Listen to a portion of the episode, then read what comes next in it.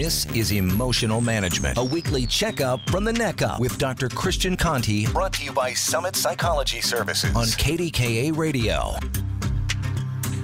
Welcome to Emotional Management.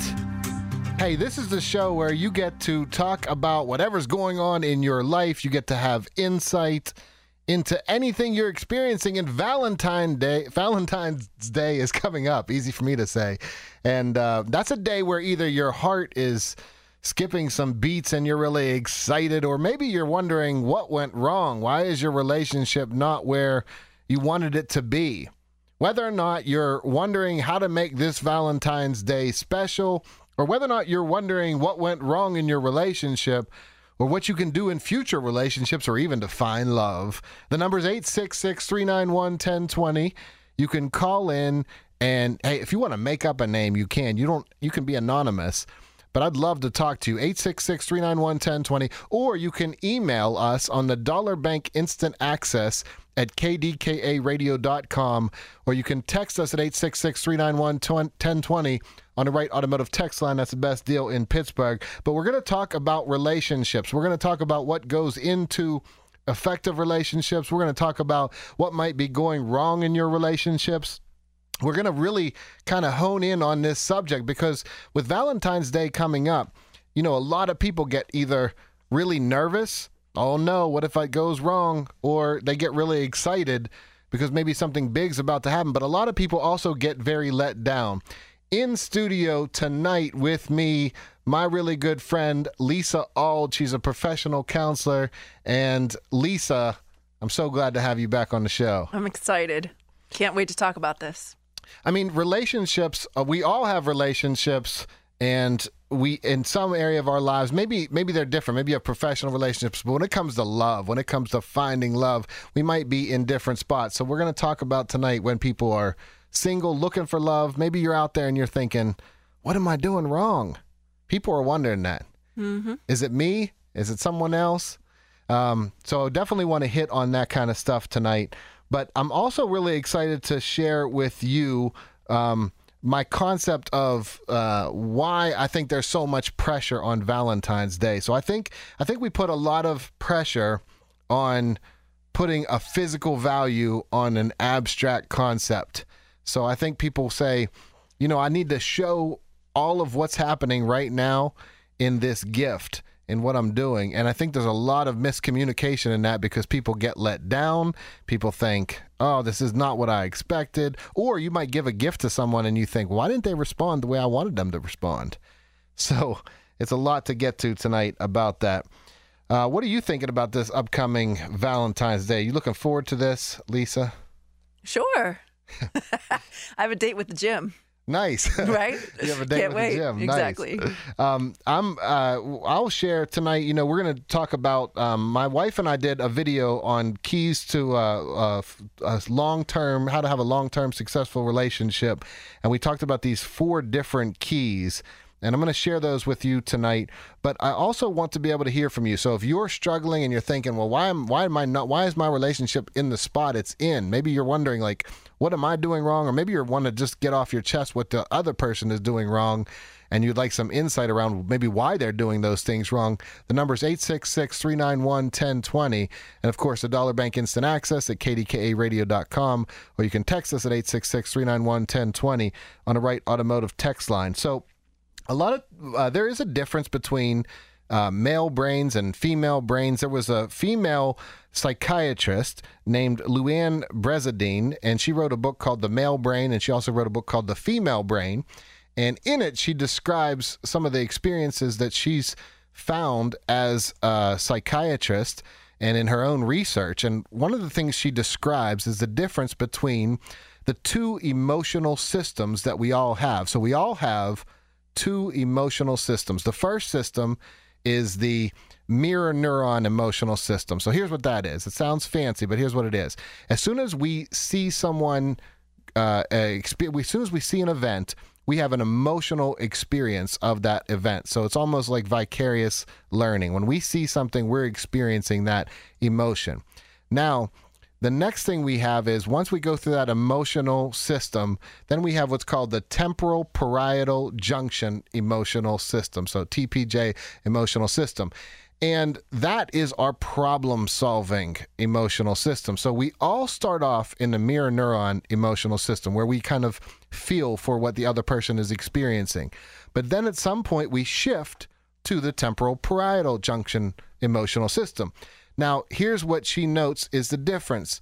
She says that she has found in her research that we, even though we all start off in the mirror neuron emotional system, that men have a tendency to go more quickly to the other one, the T P J emotional system. Here's what this means.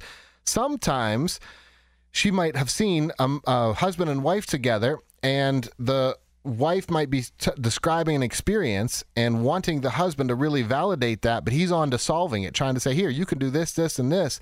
And he's expressing love in that way, but she's not getting it because she wanted him to just listen. So she would teach couples, look, if you understand how people respond emotionally, you have a better chance at connecting with them. And one way to do that is to be open about your communication. So, Lisa, I think tonight we'll talk about those five love languages. We've hit on those before. Mm-hmm.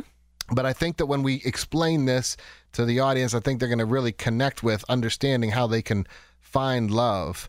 But I don't know if you knew about those two emotional systems. I didn't. I loved it. Yeah. It's it's very true that we see, and I see that a lot. And maybe in for some couples, it might be different. Maybe uh, someone's saying, well, look, in my relationship, I go to the problem solving first, and and and I and the other person goes to wanting the other person to just listen. But we're, wherever you are out there, wherever you are with it, this awareness around understanding that maybe you're showing love one way and thinking that other people are supposed to respond the way you want them to.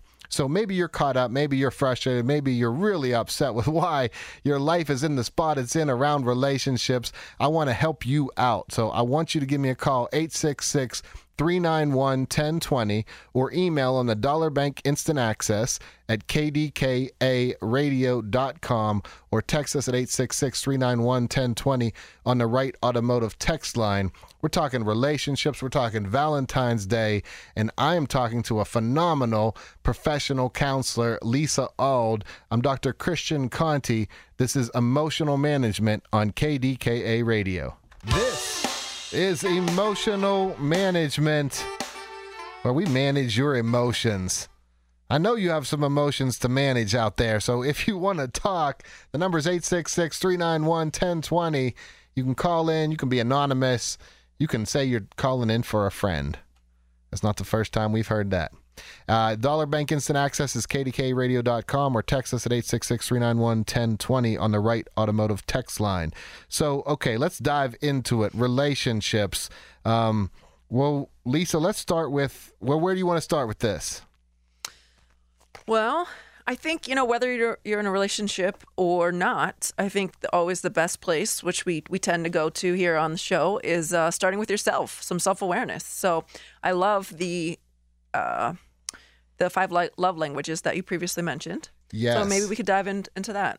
Okay, so that's great. That's a great place to start. So the five love languages, here's what they are. So I'll give a quick overview of what they are. They are um, uh, words of affirmation, acts of service, quality time, physical touch, and receiving gifts. Here's what five love languages mean. We speak a, a certain love language. In other words, some for some people, words of affirmation, in other words, people saying, you know, I love you, I care about you, you're doing a great job, I appreciate you.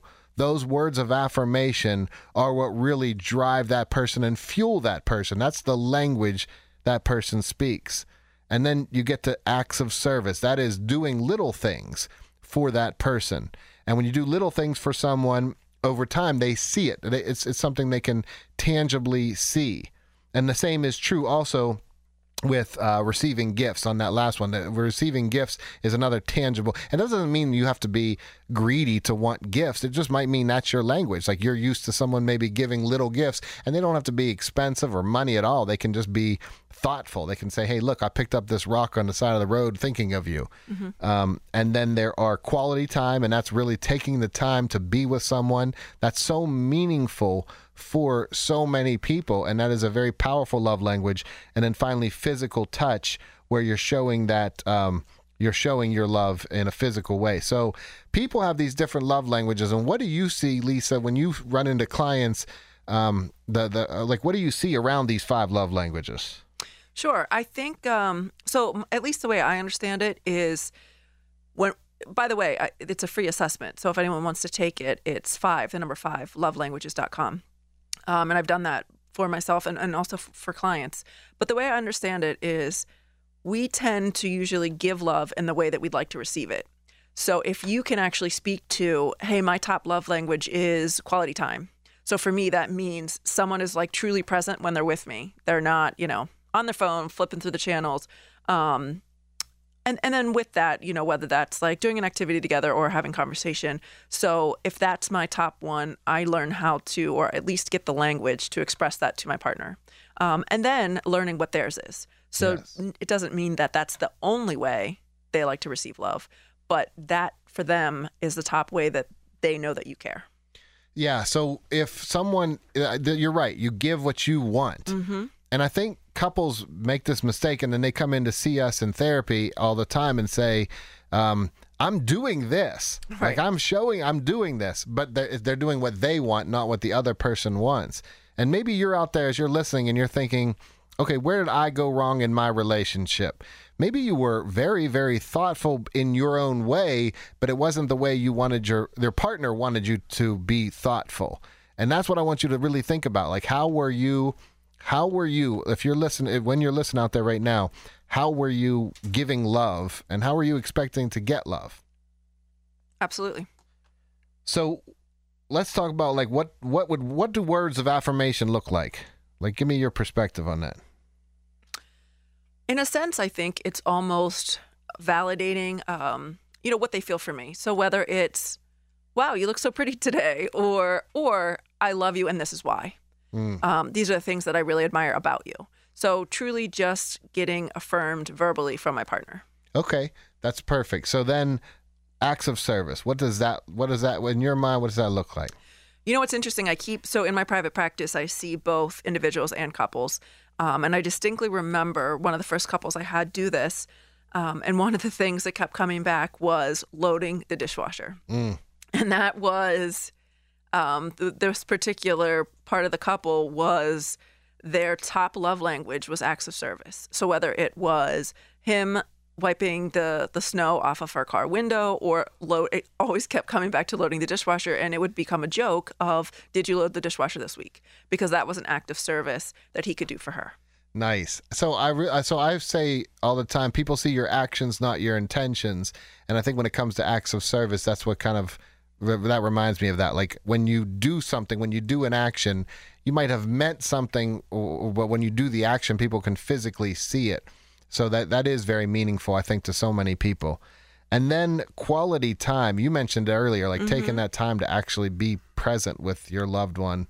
Um, so many people are distracted. Yeah, absolutely. We live in a world of distractions. So maybe you're out there and you're thinking, well, I'm connecting, I'm spending time with this person, but are you really, right. Are you looking them in the eyes? Are you, are you really right. present with them, or are you on your phone? Are you doing something else? And uh, in the Tao Te Ching, there's a line that says, in family life, be fully present. Um, Kaya always reminds me of that. Um, it's because she can quote the Tao in a second, but she says it's a great uh, quote to be, when you're in family life, be fully present. So, and then physical touch, uh, again, like when you, what do you see with that with couples, and how do you get them? So I think, it, you know, it's the primary way that you express affection with your loved one. So whether it's, you know, holding their hand or sitting on the couch, um, you get up, get up to, to get a drink of water, and, you know, you touch their shoulder as you walk by. It's small things that let them know that you're connecting with them physically, um, and you're expressing your love in that way. I have seen people in relations, in couples in therapy, and they will say, I had no idea. Like, I don't, and they'll say, uh, you know, I just felt like I was wilting away. I needed, to, I need watered, and that's my watering. Yeah, absolutely. So. I think, yeah, that's a powerful analogy for sure. And then uh, and then receiving gifts too. Like, can you talk a little bit about that? Because I know I've had people say, you know, all I want is just something to say you're thinking of me. Right. Actually, that's exactly what I was going to say. I don't think, to your point earlier, I don't think it's it's necessarily how much the gift is, how expensive or elaborate, but just to know that your partner thought about you and brought you home, whatever that thing is, that gift that they're providing to you. So again, let's come back to, so someone, let's say someone's giving words of affirmation. They're telling you left and right. This is, this is, you know, you're doing great. You look pretty, all this stuff, but that's not your love language. Let's say your love language is genuinely uh, something else. It's, it's quality time. Mm-hmm. So you're giving, so the partner's thinking, well, listen, I'm giving you all these words. I'm telling you this all the time, right. But it's falling on deaf ears because it doesn't mean anything. And actually, when it comes to words of affirmation, if a person doesn't believe them themselves, sometimes there's really no, it's not, there's nothing you're going to say that's going to have them believe it anyway. Mm-hmm. I can uh, see that. So I, I always talk about the difference between self-esteem and self-efficacy. Self-esteem is how you feel about yourself. Self-efficacy is how you feel about your performance. So if you raise self-esteem, you don't do anything for self-efficacy. But if you can raise self-efficacy, self-esteem comes up with it. So instead of just saying you look pretty, you and more comment on the effort somebody puts into what they're, the, what they're, you know, getting ready and their looks and all that stuff. Mm-hmm. Or even, hey, I noticed um, you took some extra time cleaning up the living room before our guests came over. I really appreciate it. So even just acknowledging the effort that they put into whatever that, like the more detailed it is, if that's their their uh, you know, affirmation, then they're going to receive that even more so instead of just, yeah, you look great today, but I really appreciate you taking the time to do X, Y, and Z. Yes. So listen, we want to hear from you. eight six six, three nine one, one oh two oh, Dollar Bank Instant Access, K D K radio dot com. We've got some emails to get to, questions, and text. Text us at eight six six, three nine one, one oh two oh on the Right Automotive text line. So we have some emails and texts that we will definitely address coming up, um, but we'd love to talk to you as well. eight six six, three nine one, one oh two oh. She is Lisa Auld. I'm Doctor Christian Conti, and this is Emotional Management on K D K A Radio.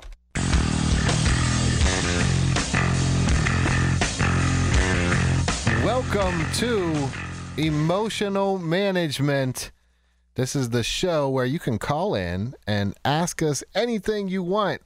We're talking about relationships because, hey, Valentine's Day is coming up, and, you know, there's a lot of pressure on people when it comes to Valentine's Day because people rarely seem to live up to the expectation of the other. So joining me in studio is my great friend and an awesome counselor, Lisa Auld. She's been on the show before. Um, so, Lisa, thanks for coming back. Thanks for having me. So all this pressure at Valentine's Day people run into. Absolutely. I think you have it whether you're you're single, right? Pressure yeah. of why aren't you in a relationship? Whether you're in a relationship of what are you going to do for the other person? Right.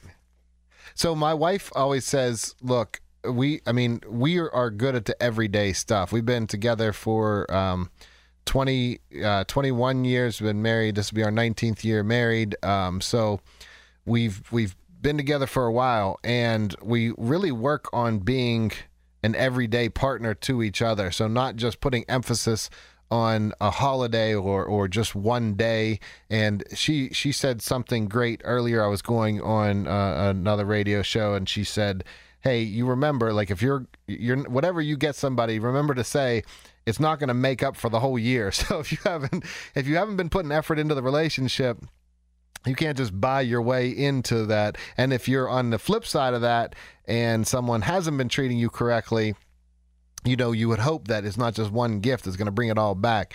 It's not what it's about. It's not about just that one day. That I'm not downplaying the day, though. It's wonderful. I think it's a beautiful celebration. It's a great time to experience, um, celebrate love or focus or pause in, a, in the midst of a very busy lives to stop and say, wait a minute, let's really focus on this love. So I, I like that. I like that idea of the reminder, but I do think that a lot of people are worried about what if I don't live up to that expectation?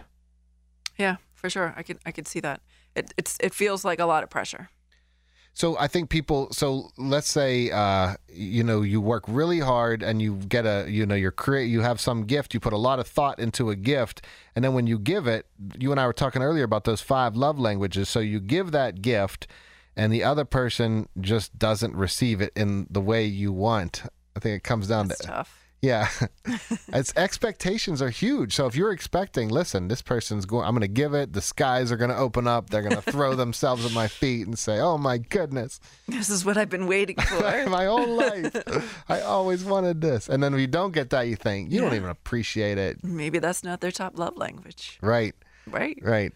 And also, because people can't see your intentions, they don't see everything that goes behind a gift. And I think that's even true sometimes with homemade gifts, because when you're doing a homemade gift, you're really putting a lot of effort and time into it.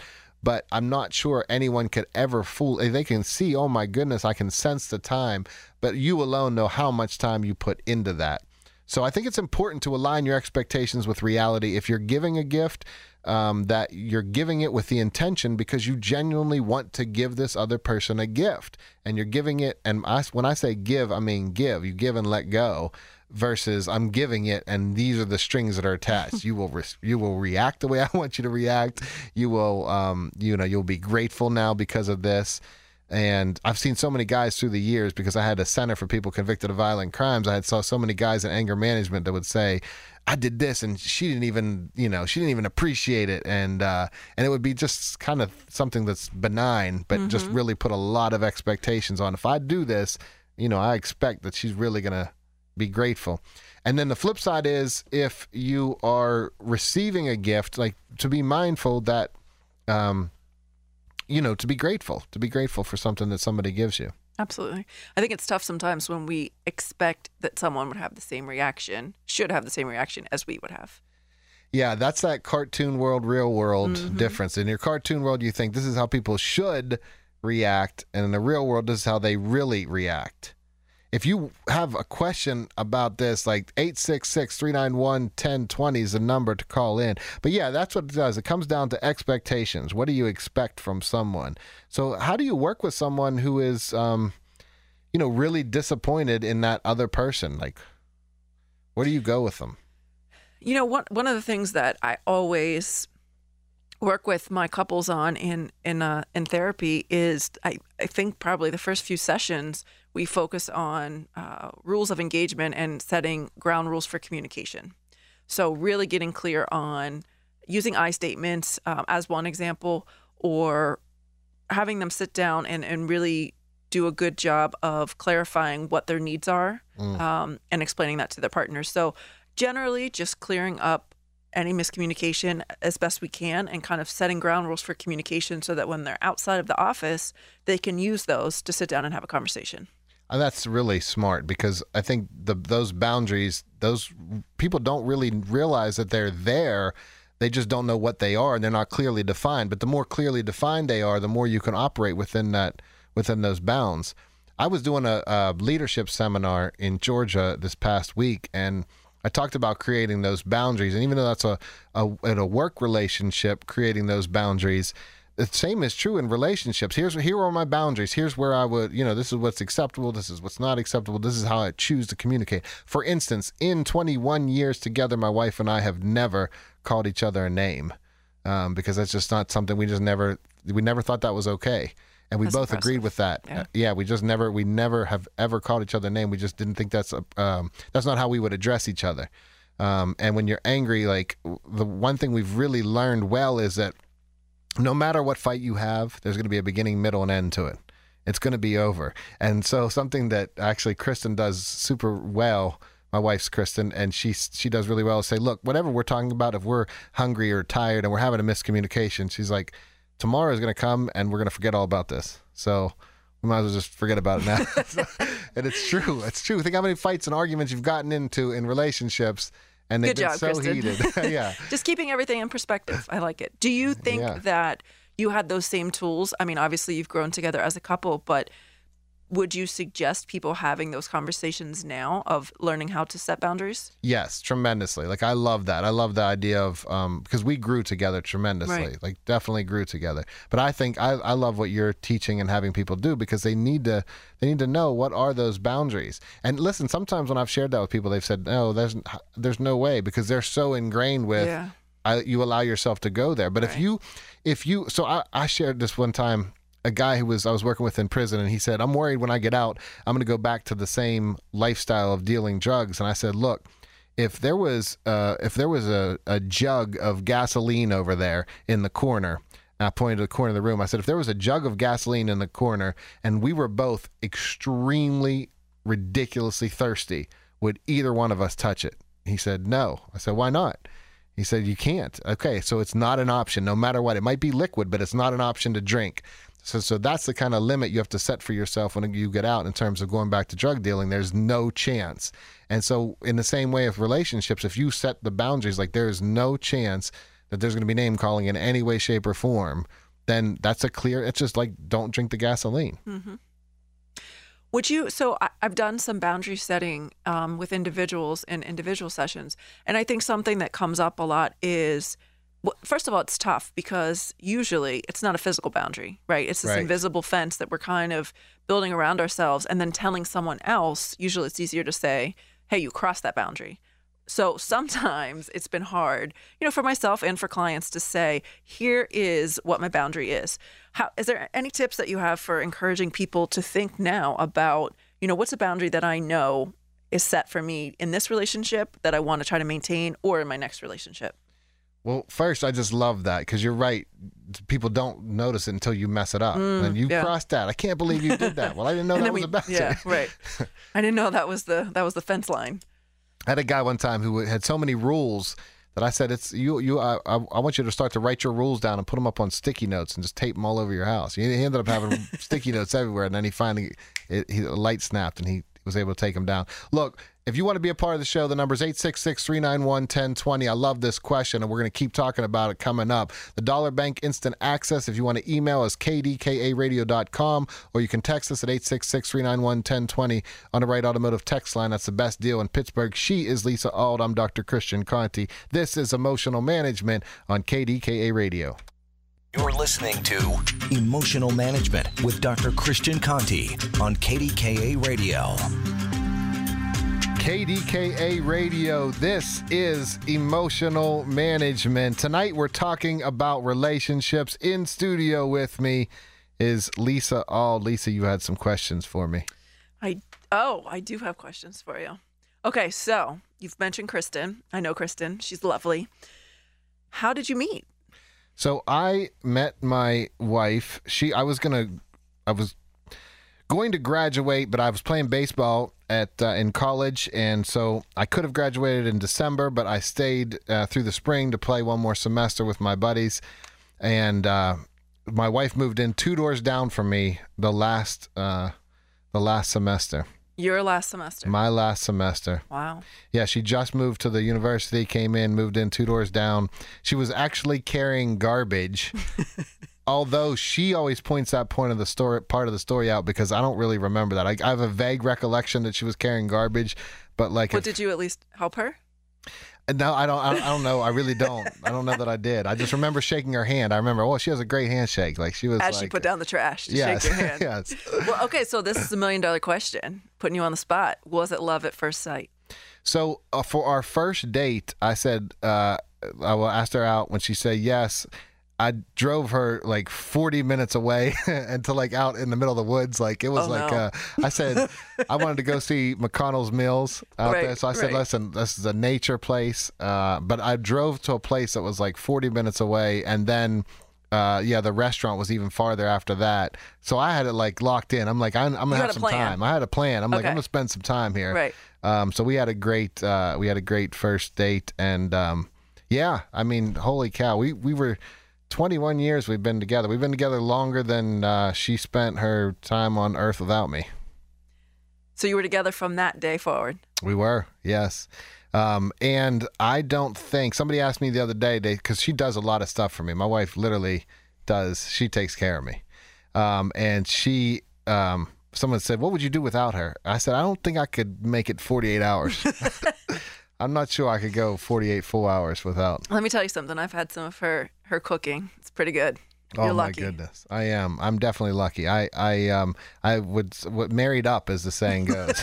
Oh, kicked your coverage. Have you heard that yeah. one? No, I. I no. I like... Listen, you're both lucky. Okay, you're both lucky. Um, We're friends too. Yes, I. She, you know, but no, I. You know, I. We put a lot of work into our relationship, and so we're very proud of that, um, because it takes work. It takes effort. It we does. Did, we did a video, how to keys to a long-term relationship, and the first thing we said was stay interesting. In other words, you want to be interesting for the other person. I cannot tell you through the years in therapy how many times people come in and complain, uh, my partner, like they're not they're not interested in me anymore. Well, what are you doing? Well, you know, I, I, I play Candy Crush five hours in the morning. I play, you know, three hours at night and, you know, just only two right. hours in the afternoon. Well, isn't that like ten hours of your day right, right. on Candy Crush? I mean, so if that's what you're doing all day long, what are you bringing to the relationship?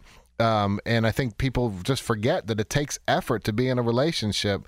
Um, so we talked about that as a, a huge um, key is staying interesting for your partner. Like bring something to make sure you're bringing something constantly to the relationship, um, and then growing together. I think that you, you mentioned that earlier. That's a mm-hmm. that's an important one. That you you've got to grow together with your partner, because if you don't grow, or one person's like really learning self-awareness, the other person isn't, then it becomes challenging to stay in that relationship. Absolutely. I think it's challenging, too, when you meet at a young age. Um, mm-hmm. You know, I've had couples that met in high school, met in college, and who we become as people later in life is oftentimes so different, so evolved. So continuing to grow together. Do you think it's possible for couples to have different interests and, you know, pretty much grow in different directions and yet still have a healthy relationship? Yes, most definitely. I've seen that. I've seen that through the years. Um Absolutely. You don't have to have the same interest in everything. Um, the fact that both people are growing, that's really what matters, that both people are actually growing. Um, when you're striving for something, you get to share. Hey, listen, this is what I'm working on. This is what I'm learning. This is what I'm um, studying. And, and you bring that to the relationship. And when you truly respect that other person, they might think differently, but you're not. It's not about making them think the way you think. Mm-hmm. It's about saying, let's come together. And can you really respect and love someone for thinking differently? That really takes some ego strength on your own, which again comes back to you working on yourself. Definitely. I like that. I, we always seem to come back to, let's start with you first, ourselves, and we can only grow from there. Yes. And then we talked about not scorekeeping, and this it's called our relationship. Our video is called "How to Have a Long-Term Successful Relationship." It's on YouTube. If you go to YouTube and you type in Doctor Christian Conti, you'll see all my videos. I just did a new video today um, based off uh, requests I was getting to make. On uh, the, today's video was on how to talk to a narcissist. Um, but anyway, let me come back to this. Don't scorekeep. That's a huge one. That's a really, really important one. Um, in a relationship, you know, that comes up a lot. Yeah. And we, we can circle back to that as well. I think that that's important, um, really to define what that means. Yes. Um, 'cause I do want to get into that scorekeeping stuff. I think that's important for people to hear. Like, how am I doing it? And that, that happens a lot. And then the last point that we talk about in our four keys for the successful relationship is choosing your battles, knowing when to say, this is worth it. Mm-hmm. And no, this isn't worth it. Mm-hmm. That's, I think it's important to learn. Look, if you want to be a part of the show, eight six six, three nine one, one oh two oh. Dollar Bank Instant Access is K D K A radio dot com. We will definitely get to your questions at the top of the hour. Um, the you can text us also at eight six six, three nine one, one oh two oh on the Wright Automotive text line. Look, you how or Halloween. eh, for some, maybe. For coming some. Up. Hey, this is, uh, you know, yeah, right. Somebody might be thinking, I'm going to get some really, uh, some ghosts and things like that. That's what I might come home with. I thought it was Halloween. Right. Um, no, Valentine's Day is coming up. And when Valentine's Day is coming up, uh, you might be nervous about what am I going to get my partner? And you might want to call in, get a get an opinion. We can give you we can give you some insight on that, what gift might be good. Um, so you're welcome to call us about that. Or you might want some insight on, should I stay in this relationship? I don't know. Mm. Maybe this isn't the relationship for me. Yeah. Um, a lot of times people stay in relationships long after they should have gotten out of them. So how can you tell? Well, one way is to give us a call. eight six six, three nine one, one oh two oh. I'm Doctor Christian Conti, Emotional Management on K D K A Radio. This is Emotional Management, a weekly checkup from the neck up with Doctor Christian Conti, brought to you by Summit Psychology Services on K D K A Radio. This is emotional management. This is what the night we're talking about uh, relationships. And in studio with me is Lisa Auld. Lisa, here's a question we got on the Right Automotive text line. My husband and I are very competitive. I found that we have gotten into a funk lately and are stuck scorekeeping.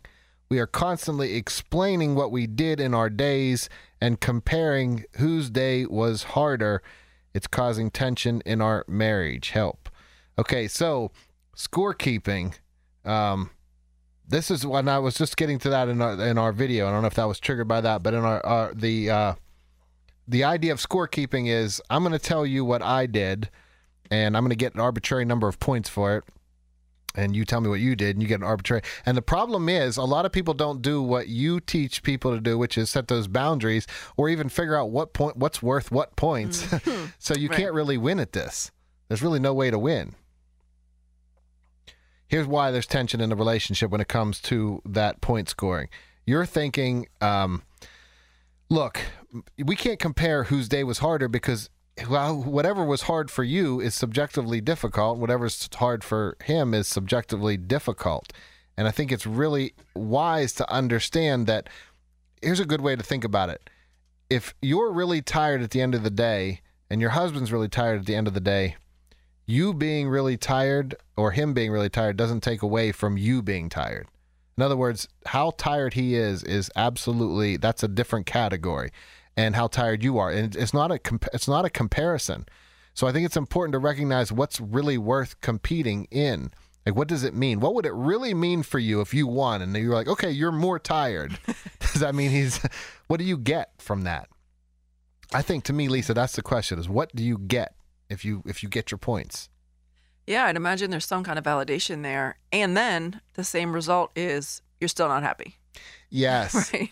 No, but th that's you're, you're right. That's right, you're validation. Still not happy. And then uh, there's a different kind of tension. So to me, it almost, as, as you were speaking, I, I was kind of thinking thinking about this couple and thinking that at some level, there's a lot of un, unmet needs. Mm. So them not really truly having a conversation about what what need isn't getting met, um, and then kind of on the surface, artificially creating this scorekeeping method of, Um, well, I don't have to meet your needs because I'm more tired and I worked harder today. Right, right, right. That's very insightful. Plus, the I like the idea of validation, like you said. So if I if I did this and I have this many points, then you must validate how hard I worked. Right.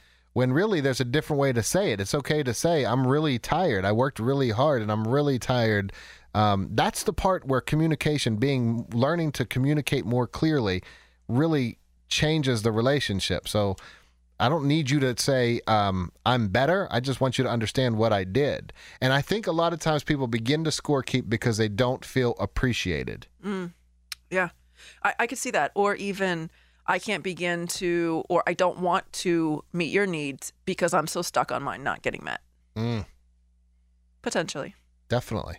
This is all awareness. This helps people expand without awareness, surrender why this this is why they might be fighting or why they might be arguing. It's why you might be arguing out there. The number's eight six six, three nine one, ten twenty if you want to talk about it. Um, I know you have some questions that we're going to get to, um, but with with point scoring, I, I don't. I think this is something to stick on for a minute because um, when you try to, you know, when you try to make it about here's what I did, I think you're missing the value in really just appreciating the other person. So when you want appreciated really badly, sometimes you're not giving that appreciation. And it can start with, so there was a wonderful story um, years ago that I read about, um, uh, oh, actually a woman wrote it in a Chicken Soup for the Soul story. It was a really good story. She said, one day my husband, um, one day my husband came in and said, hey, thank you so much for breakfast. You've You know, you've made so many breakfasts for me. I just can't thank you enough. And she thought he wanted something from her. So he, she said, you know, she kind of looked at him weird. And then the next day, like he came home and said, you know what? I looked in my drawer and I see all these socks folded and you've done how many loads of laundry through our whole relationship. I just want to say thank you for that. And then she, he just started to do this every day. And at first she thought he wanted something from her, but over time she realized he's just expressing appreciation and she wasn't sure what shifted in him. But then all of a sudden one day she sat down and said, you know what? I just want to thank you so much for going to work for us and providing this house for us. And she said, I don't know what get shifted in him, but I know that when it happened enough times, I was able to shift myself. And sometimes I think that's like what that lesson from that story was, when you become that change and not just expect, okay, I bec I'm starting to thank you, so now you better start thanking right. me, because right. that's the point scoring part. Yeah. But if you do it because you genuinely want to say thank you for someone, then over time it is reciprocated, but it does take time. And I think the part where you expect, no, it's going to happen immediately right now, and that's why I think there's a lot of tension in that relationship from that text, um, is there's, there's that scorekeeping of like, no, it has to be this way. Mm-hmm. I think sometimes it's hard to, to, and it takes an effort to put your ego aside, especially mm. when you're in a relationship where perhaps you're not happy at the moment. Um, and the last thing you want to do is tell your partner that you appreciate them or do something nice for them when you feel like the same is not being returned to you. But to, to make the relationship work, or to at least take a step forward, right? Setting the ego aside. And, and uh, similarly, I was thinking about a story or an article that I read, and maybe you told me this, but I honestly, I don't remember where I got it from. But um, I remember reading about a couple that was in a really um, rough spot. And every morning the husband decided he was going to ask his wife, what do you need from me today? Mm-hmm. What can I do to help you today? Or how can I make your day better? Um, and initially, you know, it was met with a lot of uh, sarcasm and contempt of what, what, are you, what are you trying to do? Right. Um, and that, that was what ended up saving their marriage. Well, when people are not used to something and it just changes it. So when, let's say you're out there and you're trying to think, how can you change things and, and improve your relationship, by seeking first to understand, by seeking first to, you know, do things for your, your loved one, I think that's what shifts the dynamic, rather than just being taking, taking, what am I getting? I'm not getting mm, enough. And yeah. if you're looking at what you're not getting, you, you could probably potentially never be satisfied. Um, but I know there are a lot of you out there that are probably in really wonderful relationships. And if you, with Valentine's Day coming up, I think this would be a great time to call in and talk about what does go well for you in your relationship and how you've been able to have a great relationship. So would love to hear from you. eight six six, three nine one, one oh two oh is the number. Of course, you can email us on the Dollar Bank Instant Access at K D K A radio dot com.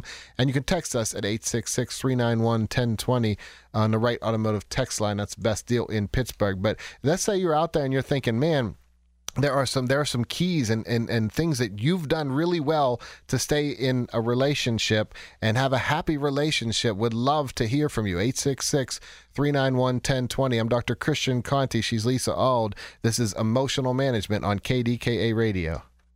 This is Emotional Management. Valentine's Day is coming up. You could be in an extremely happy relationship. You could, your relationship could be lasting a long time. I want to know what you're doing to stay in that relationship. Maybe some of your advice can help others out there. So give us a call, eight six six, three nine one, one oh two oh. Would love to hear from you about what you're doing well in relationships, what you found to be the key for a relationship. A lot of you are, are super happy in your relationship, and you know, relationships are such a beautiful gift, I think. Um, and when you find the right one, it's a beautiful gift. Um, sometimes people don't find the right one. Uh, there was a, a Wright Automotive text that says, why do some people settle? Um, why do some people settle? Lisa, you want to take a shot at that? Why do some people settle? Well, sometimes I think it's better to have companionship than to be alone. Some yes. people may feel that. So I think, uh, certainly I don't think anyone goes into relationships thinking, eh, I think I'm going to settle. But um, oftentimes it's it seems easier to stay in a relationship that we know and that we're comfortable in than to kind of rock the boat and get out of it. So I have asked people in therapy just straight out, like I'll, I'll kind of wait till there's a, a quiet point in the conversation and then say, I kind of out of the blue, but real sharp, so why are you why are you staying with that person? Mm-hmm. And when you kind of really put somebody to it, like really, why are you with that person? That answer, that reaction really is very telling. So a lot of times somebody might say, well, I'm used to them. Right. You know, I'm used to this person. I don't know anything else. Or, or sometimes people think, I'm supposed to keep going forward in this relationship because it's the next step. This is what we're supposed mm, to do. Yeah. And absolutely. The reality is it's not, there's not a, it's not like a um, conveyor belt. And when you get on, once you get on, you just have to keep going. Um, it might not be the right relationship. It might be, and you might need to take work. And that's the thing where it's not black and white. Sometimes it's the right relationship, but you're going to need to work together, mm-hmm. and you're going to need to put effort in. And sometimes it's not the right relationship, but you're together because you're used to being together. Mm-hmm. How do you help people differentiate? I was going to ask you the same. Okay. That's a great question. You know, obviously you and I are both advocates of counseling. Um, and, you know, I recommend everyone to go to therapy. Yes. Because it's a conversation and us helping you kind of identify themes and another set of eyes. So me looking at a situation from my viewpoint is a little bit different than the person who's in it. And I think the same for our relationship. We're not there to give them advice, but we are there to help them facilitate what's going on. And you know, I, I'm a fan of people seeking marriage counseling, couples counseling, prior to there even being a problem. Once you learn how to effectively communicate, I think that often solves a lot of problems on its own. Um, you know, I, I do think some people deep down already know if it's not the right relationship, and sometimes it just takes a little bit of courage to get out of it. Yes. Um, but for for for those people who, you know, one person might be ready and one person might not be, but even if your partner doesn't want to go to counseling, I think absolutely it's okay for one person to start without the other. Okay, that's a really good point. So I definitely believe that as well. I get asked that on my website a lot. So I can't get my partner to come into therapy. Um, a, I get asked if I can make them, and I'm like, I don't know yeah. you. I can't make. I can't make anybody, but I definitely can't just randomly pull in somebody. But I do. I agree with you wholeheartedly, mm-hmm. because I think if one person goes in, the person who really is prepared to go in, then that person is much more likely to gain quickly from it and gain the insight that can either help them connect with that person anyway, if that person doesn't come in, or figure out, is this the right person? Right. Yeah. And by no means, if someone doesn't want to go into therapy, does that mean they're not the right person? Because they could have their own projections about what therapy is. Mm-hmm. And I understand that for sure. Mm-hmm. But um, one thing that does happen a lot is I have seen the people who are reticent to come into therapy, if they finally do get in, think, oh no, you're going to, like, you're reading my mind right now or something like that. And I always say, like, it's therapy. I'm not, I'm not a psychic. Right. I can't, I can't right. see into right. your... into yeah. your mind, except I guess that you're being really suspicious right now. And they're like, see, I knew it. I knew you were thinking that. Um, so yeah, let's, um, but I know you have some questions there for us to get to. Um, and for, so you have some emails for us. I to do, get to. I do. So someone wrote in, and I like this question. I think it ties in nicely to both um, the theme of our relation, the relationship talk tonight, and emotional management. So we got an email from Brad, and he is asking, Um, I'm a young male that has suffered from depression badly the past few years, and I've decided to see a doctor this week to get some type of medication that can help me. But my second biggest problem is that my anger is really bad, especially towards my girlfriend. And it could be over anything, her not me- reading the map correctly or her choice of food. And I hate that I'm like this because it's destroying our relationship. I love this girl very much, and I need help to become a better person. So okay. Any advice for Brad? Yes, yes. So he's getting, and he's going in to see someone to get medication. Mm-hmm. So uh, what, a really good um, thing to understand is if you are struggling, anything that has to do with anxiety, depression, those are neurological um, struggles. Those are actual physiological struggles. And sometimes when we are feeling anxious or depressed, we would rather be angry and lash out in anger than feel that depression or anxiety. So there's a very good chance, Brad, that you might be lashing out out of anger to cover up that anxiety and depression that you might not be ready to recognize or, or be ready to recognize at all. Yeah. So, and you can tell that when you're getting really upset at little things. Like that's when your irrit- irritation, your irritability, your um, agitation is really heightened because you're so ready to snap. Is it fair to say that if you tend to get really irritated over little things, generally speaking, the, the issue resides within him, not necessarily the uh, actions of his girlfriend? Right, right. And I'd be interested to know what, um, where he is emailing from, uh, reaching out from, because it's talking about reading a map too. So you would think like in the United States, right. a lot of times people just pick up the phone yeah. and have them go there. So I know we get to hear from people all over the world. I'm super grateful for that. I'm definitely thankful to everyone out there who's listening and a part of the show, um, who writes in, um, calls in, because it's very humbling to be able to have you know that you're spending this time, choosing to spend this time with us. But so, Brad, one of the things I would say is this. um, it's important for you to practice right now that whatever you're feeling, you don't need to react to. So in other words, if you're feeling really agitated and irritable, there's a sense of, there's an impulsive sense saying, I must lash out with this. I must respond to this. But you don't have to. And I think that freedom, the permission to say, I can sit with this emotion and I don't have to lash out at my girlfriend. Just watch what happens, because if you sit with that emotion and you say, and you become kind of the observer, so you're almost stepping outside yourself and kind of watching yourself and saying, looking at yourself almost as a, a third person and saying, well, this guy's really feeling agitated and irritable right now. And then instead of reacting to those emotions, just observe them and watch them pass. There will be a beginning and a middle and an end to those emotions. And the first time you are able, and I've seen this for years in anger management, the first time you're able to actually observe your anger without reacting to it, it is one of the most empowering feelings that people describe, because they say, listen, that I, that moment of, yes, I'm not a, I'm not a puppet to my emotions mm-hmm. anymore. There's a quote that I love, and it's not exactly this, but some uh, by Victor Frankl, which is, you know, between that moment between stimulus and response is where my freedom lies. Yes. So taking a beat, taking a pause before you then react. Oh, I like that. I like that. And Victor Frankl. Victor was, said it better. I yeah. Think, well, but, but no, but he, but he is so powerful, effect. so powerful. Absolutely. Um, I think probably the best book to read for the most, one of the most important books for anybody to read is Man's Search for Meaning. Um, Yeah. So, yeah, Brad, I think that's what's going on. I think that you are struggling with some physiological things, and that's why I'm so grateful that you're talking to a doctor and you're getting, you know, you're getting checked out to see if medication's right for you. I think that's really, really important to take care of yourself physically in that way. But in terms of your mental response, now please know there's a big difference. I'm not saying just ignore your feelings. I'm not saying that at all. Just push it down. I'm not saying that. I'm saying actively be an active participant in observing your feelings and realize that you don't have to respond simply because you're experiencing them. That's really important to to know. There's another, I, I remember the first time I joined you on the show um, talking about the RAIN acronym, and it stands for recognize, allow, investigate, and then non-attachment.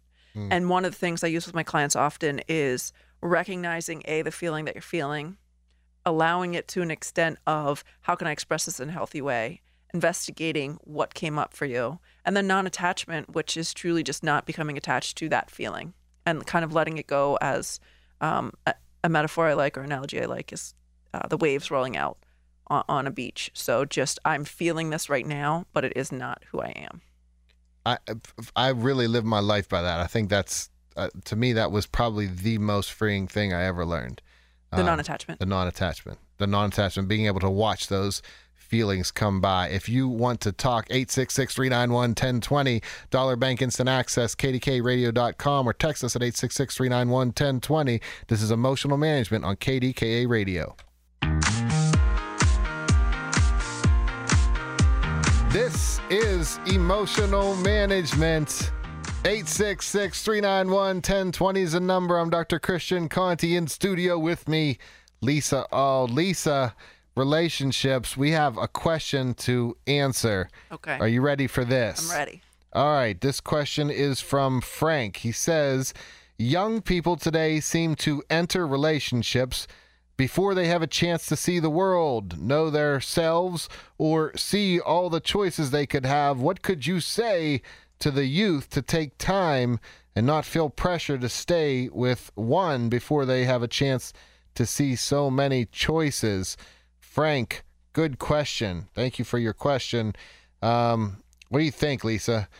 That is a good question. I think, uh, you know, it, it's tough when we're not the person in the relationship feeling those feelings. Mm. So assuming that, you know, young teen, young twenties found love and wants to pursue that, it's, it's tough to tell someone to uh, put that on the back burner and explore the world. And at the same time, you know, I know how much personal growth comes from spending time alone and truly kind of being out there on your own, um, experiencing life in that way.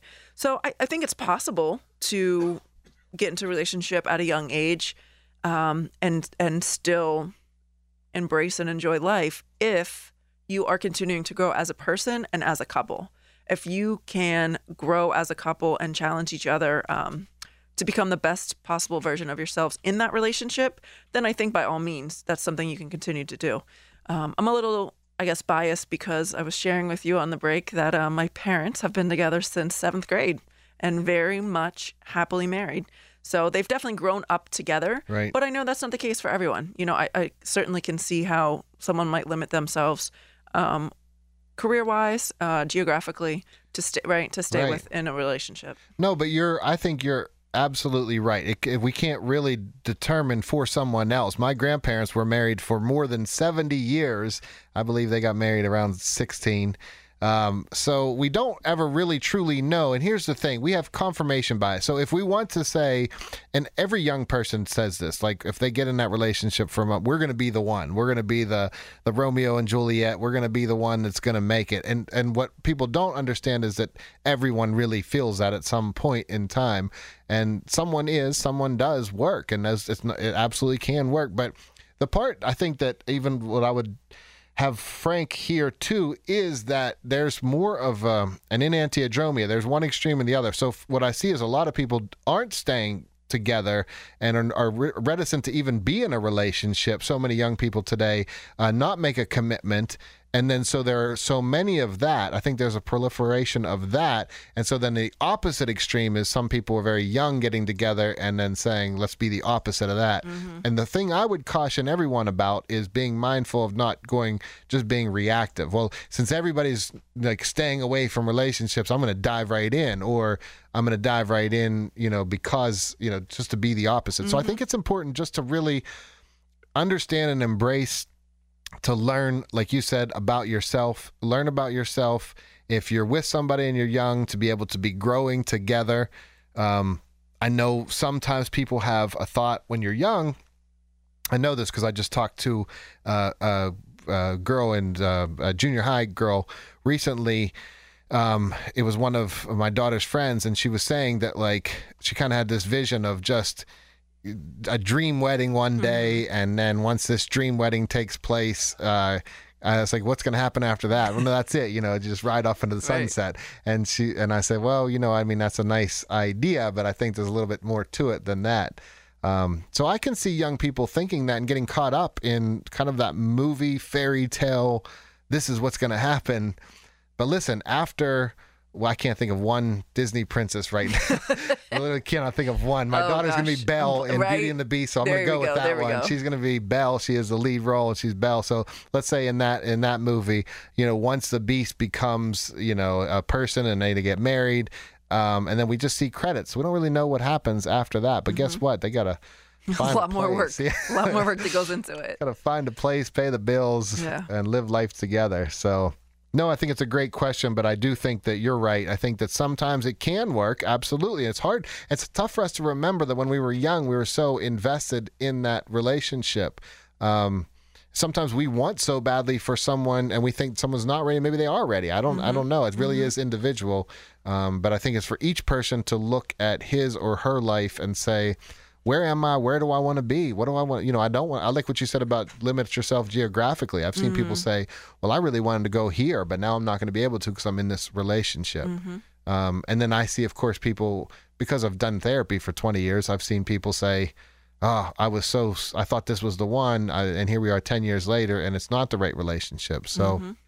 I think personal growth is what's most important. I'm with you. I think that as many people who can get into therapy, I said, please go into it. It's not what you might have thought it to be forty years ago, fifty years ago. Like therapy today is sitting down and talking. So as much as, you know, you're listening to Lisa's voice right here, this is what you would get. You would sit down. Um, yeah, she's not scary at all. You would come in and sit down and she would just give you insight. And I believe therapy is pretty much holding up a mirror for people to see their lives. Yeah. Great analogy. And I like that you said about uh, the pre- marriage, like before people get married, if they get into counseling ahead of time, they'll really learn some of those boundaries and things mm-hmm. like that. I think that's important too for young people. So if somebody's going to be in a relationship, jump into therapy and just see what it is, see what mm-hmm. you can learn. Mm-hmm. I read something the other day about, you know, it's, it's almost a challenge. You're, you you have no choice but to grow in a relationship, because it's easy to hide from yourself when you're single and alone. Um, but when there's someone else there with you twenty-four hours a day, all your stuff comes up. All your stuff comes up. So getting into therapy and learning how to work through that alone or with someone else is always a, a great idea. Well, I listen. That's you're you're right. I think you're you're absolutely right. Um, we have. Uh, I wanted to read a right um, a right automotive text um, that we got because um, from uh, Wayne. It says, "My wife and I met in August of nineteen eighty, and we married that November, and we are still together after thirty-eight years, three kids, and six grandkids." So that's awesome. That's that is really great. Yeah, that really is.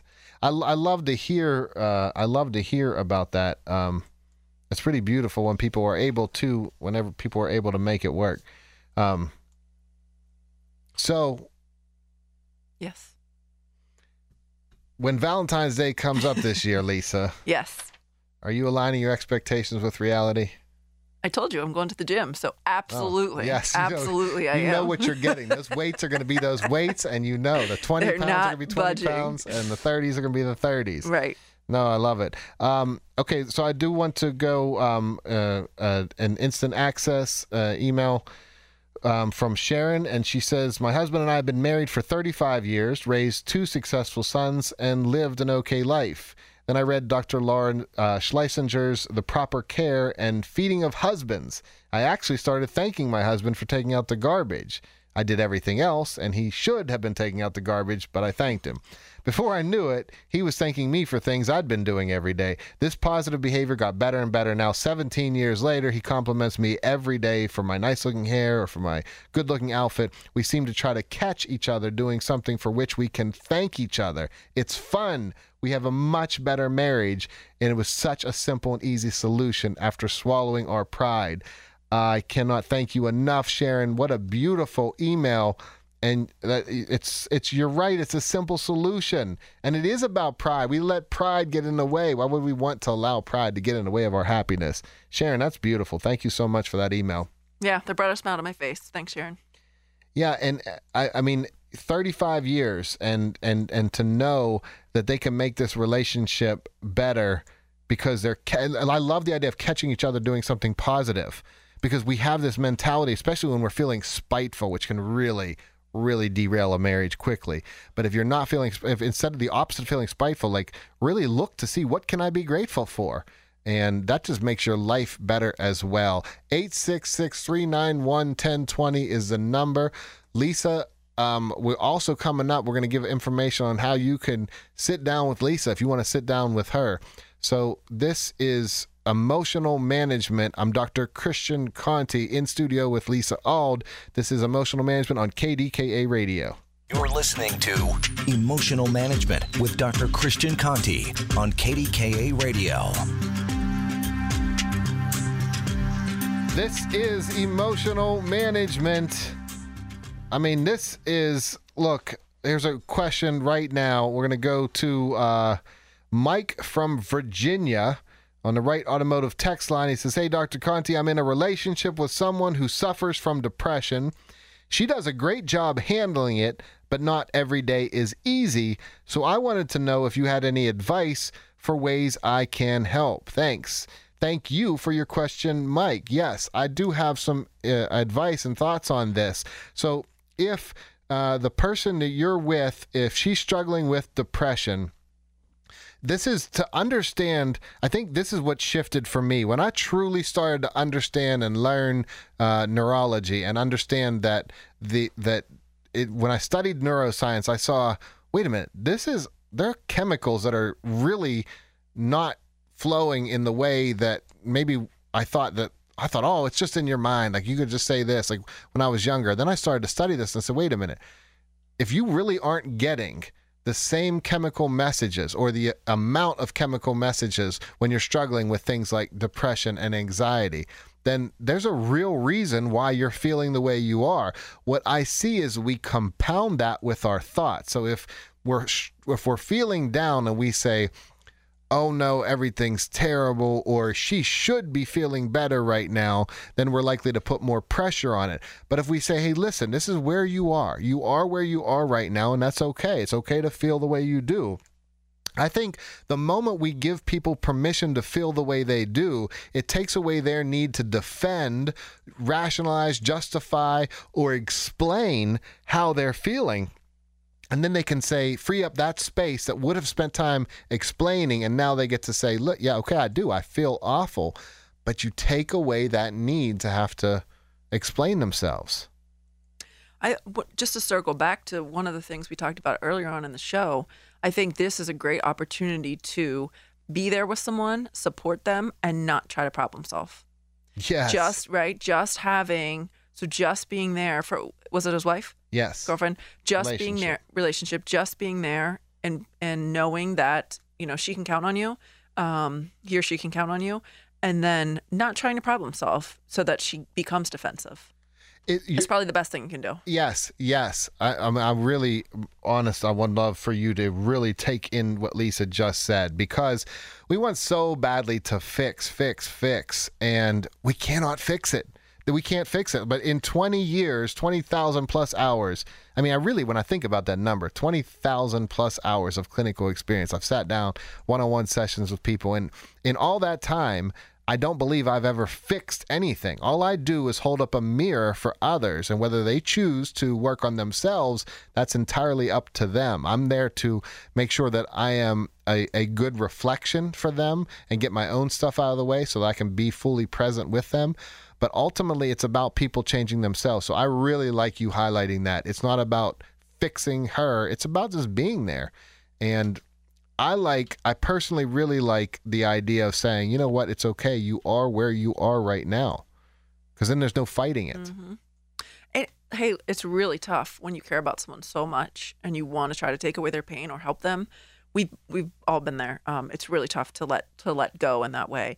But really just sitting there with them through it um, is a different kind of, I guess, challenge, because you're just staying present. Yes. I just did a video for Addiction Policy Forum on that idea of you have somebody who's struggling with addiction and how do you talk to them? And and I came, I really just, I actually talked about that. You don't, you want so badly to fix it because, and it makes sense why you want to fix it, because you love them, you care about them, but you can't, you just can't fix it. What you can do is be there with somebody. And for some people, they say, no, I, I gotta fix it. Well, no, but you can't. Mm-hmm. But it's not how it should be. Well, that's a cartoon world. So, It's, let me ask you this. If people out there listening are hearing and they say, man, Lisa Auld, she's as, is as amazing as Doctor Conti says she is. How can I sit down with her? How can I find her? How can people find you? I'm really excited because just before coming here, I am opening up, um, getting keys and opening up a Southside location to see clients. So I will be doing that on Tuesday evenings. Um, but regardless, they can always reach me during the hours of nine to five at four one two, seven three seven, three four two zero, or preferably by email, lisa underscore auld, A U L D, at yahoo dot com. I love it. Um, that's pretty awesome that you're going to be seeing people like that right there. Mm-hmm. Absolutely. People are going to be pretty lucky. That's going to be great. And if you're, I mean, you, individuals, you see individuals, you see couples. Mm-hmm. Um, so really, I mean... And I would encourage you, go sit down with Lisa. Go sit down with her. Make an appointment. Go sit down and kind of watch what happens. You don't have to come in with expectations of what's going to happen. You just sit down and you talk to someone who is as spectacular as I see her to be. I think that's going to be really eye-opening for you. And I think when you go sit down with her, you're going to learn a lot about yourself. Thank you for that. I appreciate it. You're welcome. Thanks for coming on the show. Yeah, it was fun. I always, I always love having you on. You, um, it's it's always great to have you on. I think this week coming up, for all of you out there, if you're in a relationship, I think we can take a lot of we can take a lot of wisdom from what Sharon wrote in about, and just look for the good in the other person. We can look for the good in the other person and say, what are they doing that's right, and what are they doing that um, that I can be grateful for? What kind of send-off advice do you have, Lisa? Well, I actually was going to wish everyone a happy Valentine's Day, whether you're single, in a great relationship, or working towards one. So regardless of where you are on Thursday, have a wonderful Valentine's Day. I love it. And every week on Monday night, I'll be here with you. Emotional management. You can call in. You can write in. You can also check out my YouTube station. If you go to youtube.com slash Doctor Christian Conti, C O N T E, I'm putting out new videos frequently. I have a new one out today. And I really appreciate you taking the time to be a listener and to be a part of this show. I'm super grateful for it. And as always, I wish you much peace.